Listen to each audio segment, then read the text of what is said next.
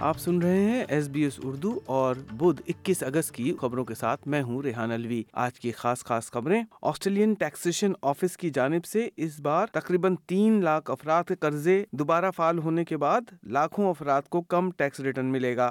نئی رپورٹ کے مطابق آسٹریلین باشندوں کی طویل العمری کے باعث حکومت کو آنے والے دہائیوں میں بڑے اخراجات کا سامنا کرنا ہوگا اور وفاقی حکومت کا آسٹریلیا کی دفاعی صلاحیتوں میں اضافے کا اعلان۔ اور اب ان خبروں کی تفصیل۔ آسٹریلین ٹیکسیشن آفس کی جانب سے تقریباً تین لاکھ لوگوں کے قرضوں کو غیر اعلانیہ دوبارہ فعال کرنے کے بعد اس سال لاکھوں افراد کو کم ٹیکس ریٹرن ملے گا۔ اے ٹی او نے قرض داروں پر واجب الادا دو سو چوہتر ملین ڈالر کے قرضوں کی وصولی، بلیک سمر بش فائرز اور کووڈ کے باعث روک دی تھی، مگر اب ان قرضوں کی وصولی دوبارہ شروع کی جا رہی ہے، جس کے باعث عوام کو اس سال کم ٹیکس ریٹرن ملنے کی توقع ہے۔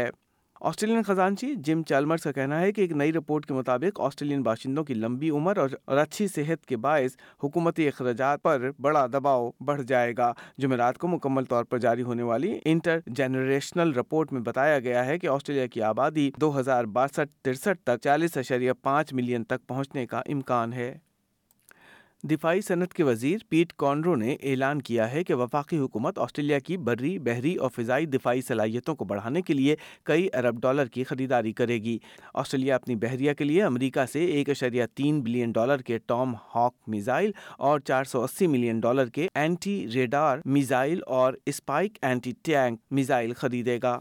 اسی دوران محکمہ دفاع نے آسٹریلیا کے جوہری پروگرام کو ریگولیٹ کرنے کے لیے consulting firm Ernst and Young کو آٹھ اشریہ چار ملین ڈالر کا کانٹریکٹ دیا ہے۔ یہ معاہدہ اس وقت سامنے آیا ہے جب چار بڑی اکاؤنٹس کی مشاورتی فرمز پر حکومتی انحصار کے بارے میں آسٹریلیا میں خدشات بڑھ رہے ہیں۔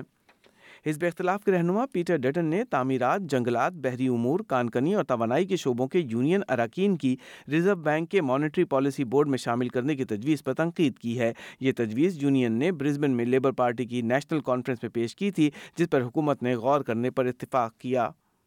آسٹریلیا کی بزنس کونسل نے ایک رپورٹ جاری کی ہے جس میں حکومتی پالیسیوں میں ایسی تبدیلیوں کا خاکہ پیش کیا گیا ہے جس سے پیداوار میں اضافے کا امکان ہے اور اس پر عمل درآمد سے آسٹریلیا کو اپنے معاشی مستقبل پر بہتر کنٹرول حاصل ہو سکے گا۔